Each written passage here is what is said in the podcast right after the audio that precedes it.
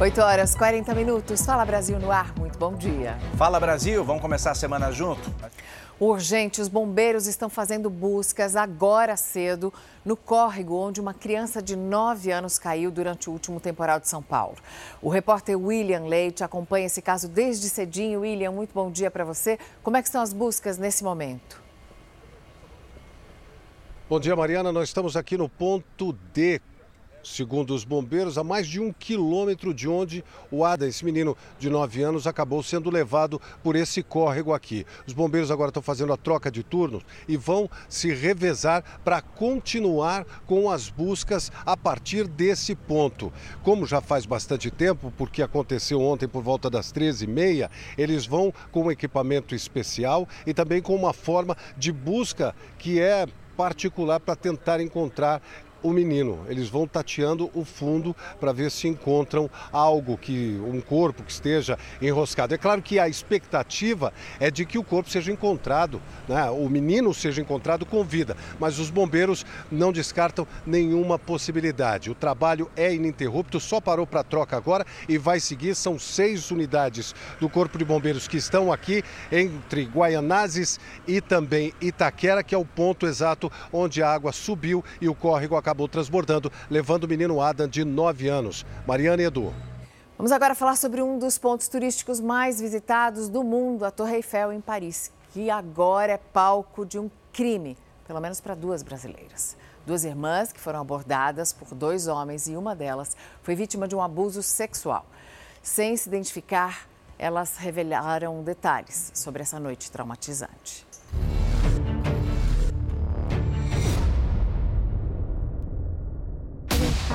Tampando minha boca forte, fazendo muita força. Eu tentava sair dali, mas não conseguia. O depoimento é de uma jovem de 24 anos que diz ter visto a própria irmã de 20 ser violentada em um dos principais pontos turísticos do mundo, a Torre Eiffel, em Paris, na França. Comecei a bater, bater com o celular nele e tentar tirar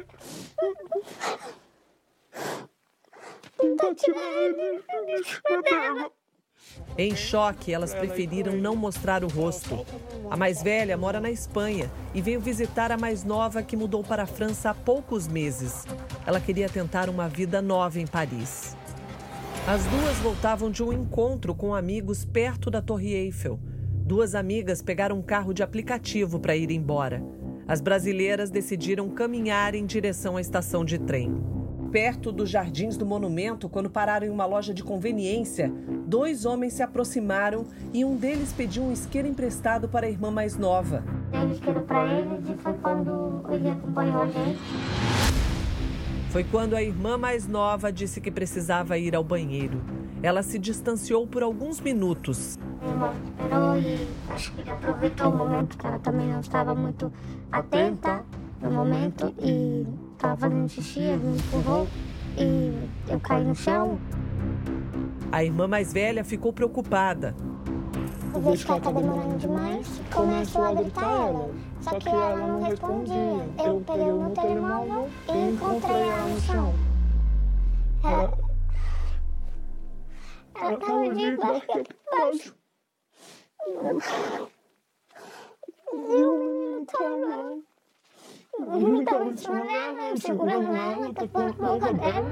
Além do trauma de toda a violência sofrida, as duas irmãs contaram ainda que tiveram que lidar com o descaso da polícia francesa. Depois de ligar para a emergência, elas disseram que ficaram aqui, próximo à torre, num lugar mais iluminado. Foi quando notaram que havia uma viatura lá do outro lado da rua. Uma delas correu até os policiais e explicou tudo o que havia acontecido. Mas a brasileira afirma que eles negaram o pronto atendimento aqui e disseram que elas tinham que procurar uma delegacia. Por e-mail, a polícia afirma que uma investigação está em andamento sobre o assunto e que a reportagem deveria procurar o Ministério Público.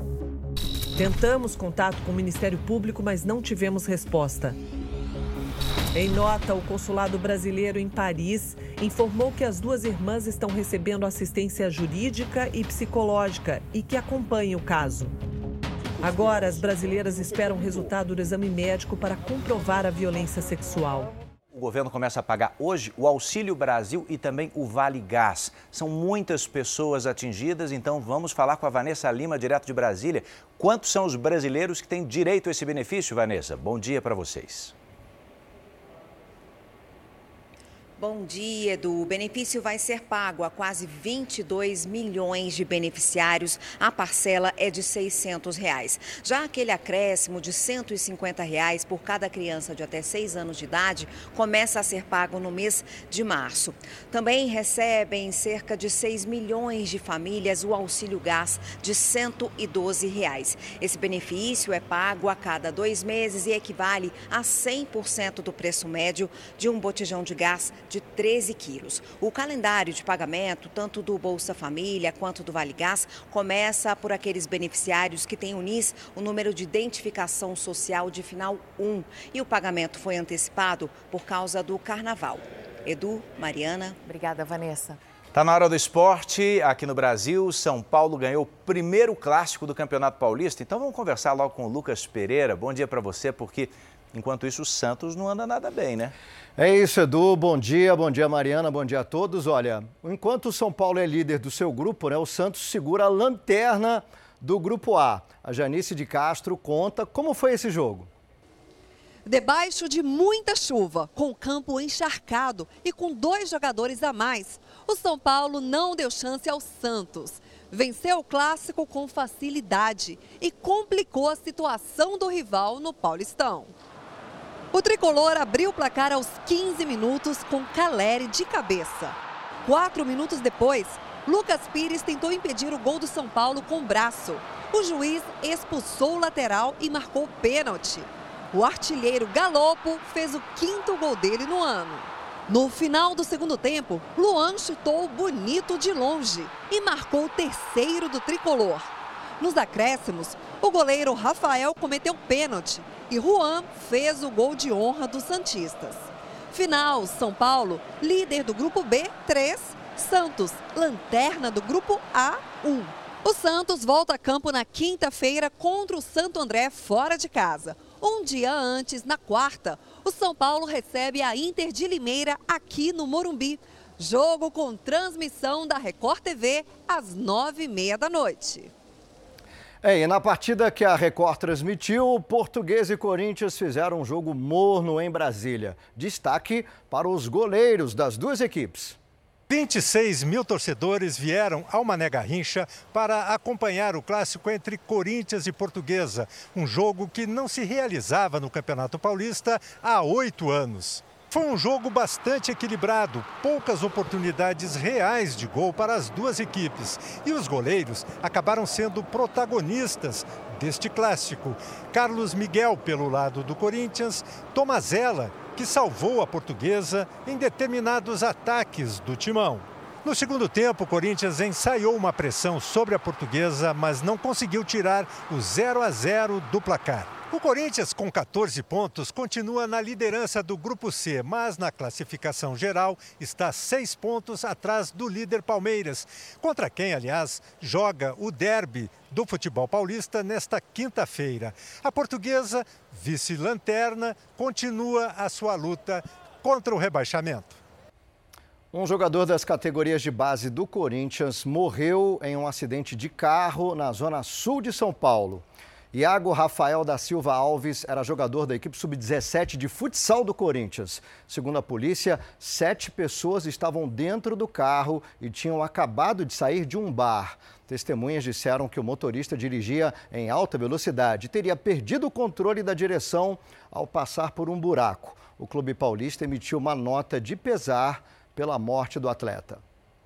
O jogo Ituano e São Bernardo, marcado para ontem, foi adiado para o próximo dia 22 devido às fortes chuvas em Itu, no interior de São Paulo. Já o Palmeiras venceu mais uma no Paulistão e chega embalado para o clássico contra o Corinthians. Quem tem as informações é o repórter Jean Brandão. Tudo bem, Jean? Bom dia. Bom dia, Lucas. Bom dia a todos. É, meu amigo Palmeiras não para de vencer no Campeonato Paulista. Chega a 20 pontos, é líder isolado na classificação geral do Campeonato Paulista, seis pontos à frente do São Paulo, que é o segundo colocado na tabela. O Verdão ainda tem o melhor ataque e a melhor defesa da competição. Ontem o Palmeiras enfrentou o Água Santa fora de casa, jogo que teve um primeiro tempo um pouco morno. O gol da vitória do Palmeiras foi marcado por Rony logo aos dois minutos do segundo tempo de cabeça. Rony chegou a fazer mais um gol, só que o gol foi anulado pelo árbitro de vídeo. A partida ainda teve uma pequena confusão. Hendrick foi empurrado contra as placas de publicidade. Alguns jogadores se envolveram nessa confusão, mas Thiago Carpini acabou sendo expulso pelo árbitro do jogo. Na quinta-feira tem clássico: Corinthians e Palmeiras na Neoquímica Arena. Lucas. Ok, então obrigado, Jean Brandão. E olha, daqui a pouquinho eu vou voltar com outras informações do esporte. Exclusivo, gente. Um segurança ficou dois meses preso em Minas Gerais, apesar de ser inocente. Ele tem o mesmo nome de um outro homem que tinha mandado de prisão contra ele por não pagar pensão alimentícia. Joilson Santos de Jesus. Foi parado numa blitz, os policiais checaram. Checaram só o nome dele e ele foi preso. O segurança agora quer receber do Estado uma indenização pela injustiça que sofreu. Dois homens com o mesmo nome e um deles preso por engano. Joilson Santos de Jesus, de 49 anos, foi para a cadeia por conta de uma dívida de pensão alimentícia que não era dele.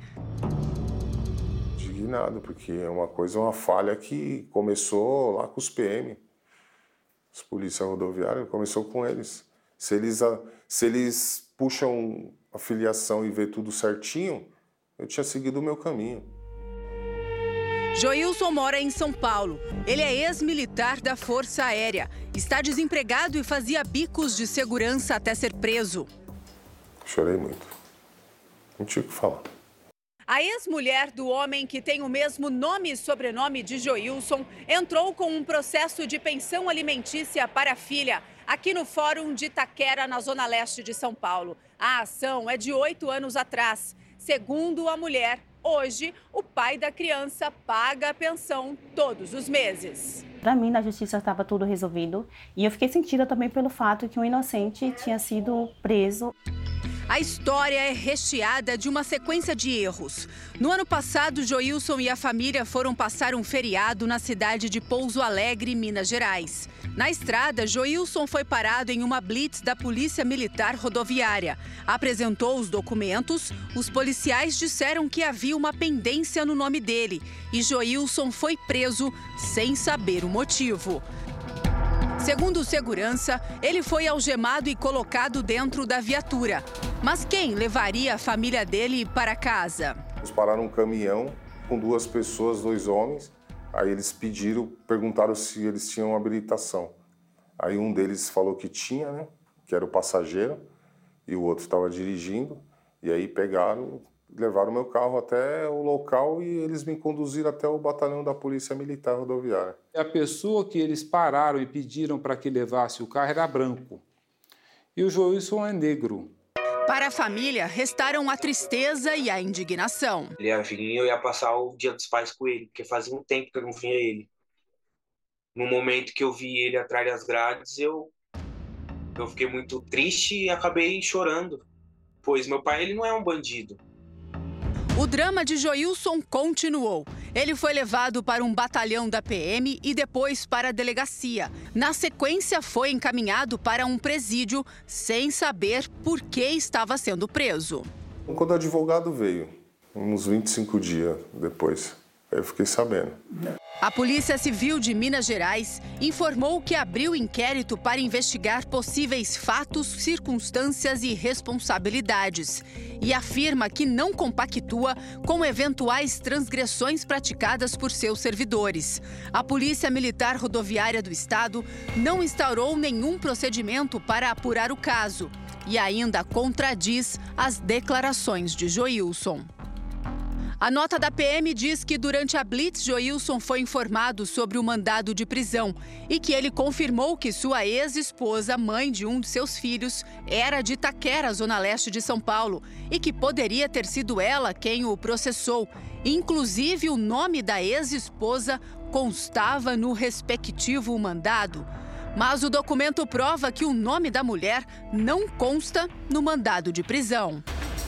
A nota diz ainda que ele foi conduzido no banco traseiro da viatura e não foi algemado, pois não oferecia risco.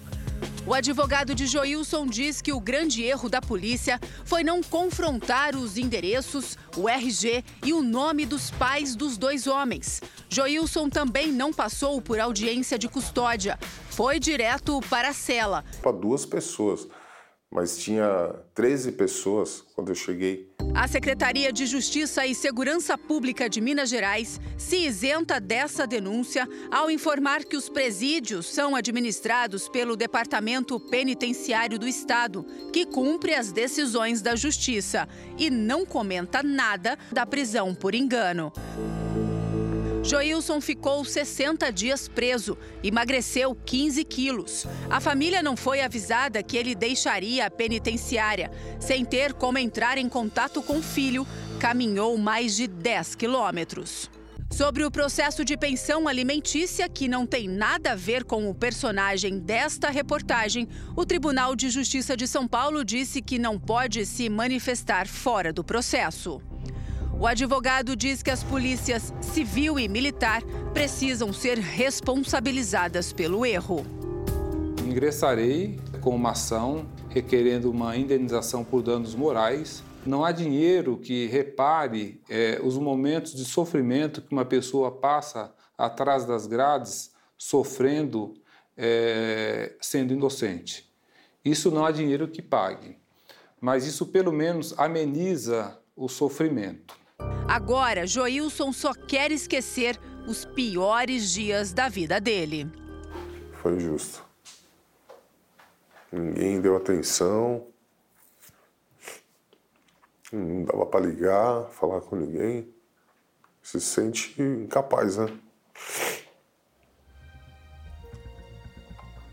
É a pior coisa. O justo agora é que paguem por essa terrível injustiça. Em nota, o Tribunal de Justiça de São Paulo apenas informou que não vai se manifestar fora do processo, que corre em segredo, mas reconhece que foi feita a prisão da pessoa errada.